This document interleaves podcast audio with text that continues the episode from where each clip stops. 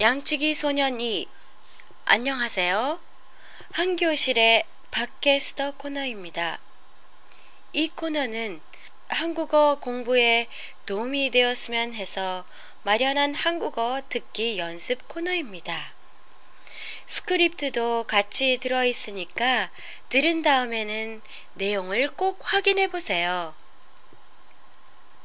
오늘도 저번 주에 이어서 이솝 우화의 양치기 소년의 이야기예요.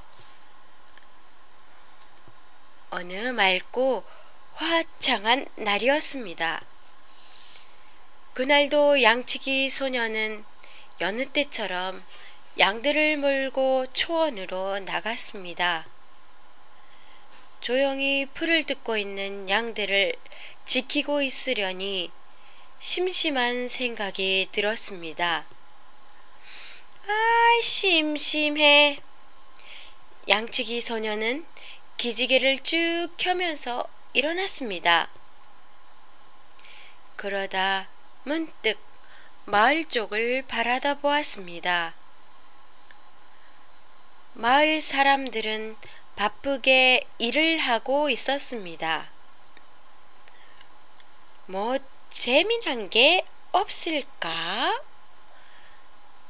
양치기 소년의 장난기가 슬슬 발동하기 시작했습니다. 오늘은 여기서 끝내고 다음 주에는 양치기 소년 3부를 보내드리겠습니다. 팟캐스터에 대한 여러분의 의견이나 감상을 들려주세요. 보내주실 곳은 www. 한교실.com 고맙습니다. 다음 주에 뵙겠습니다. 안녕히 계세요.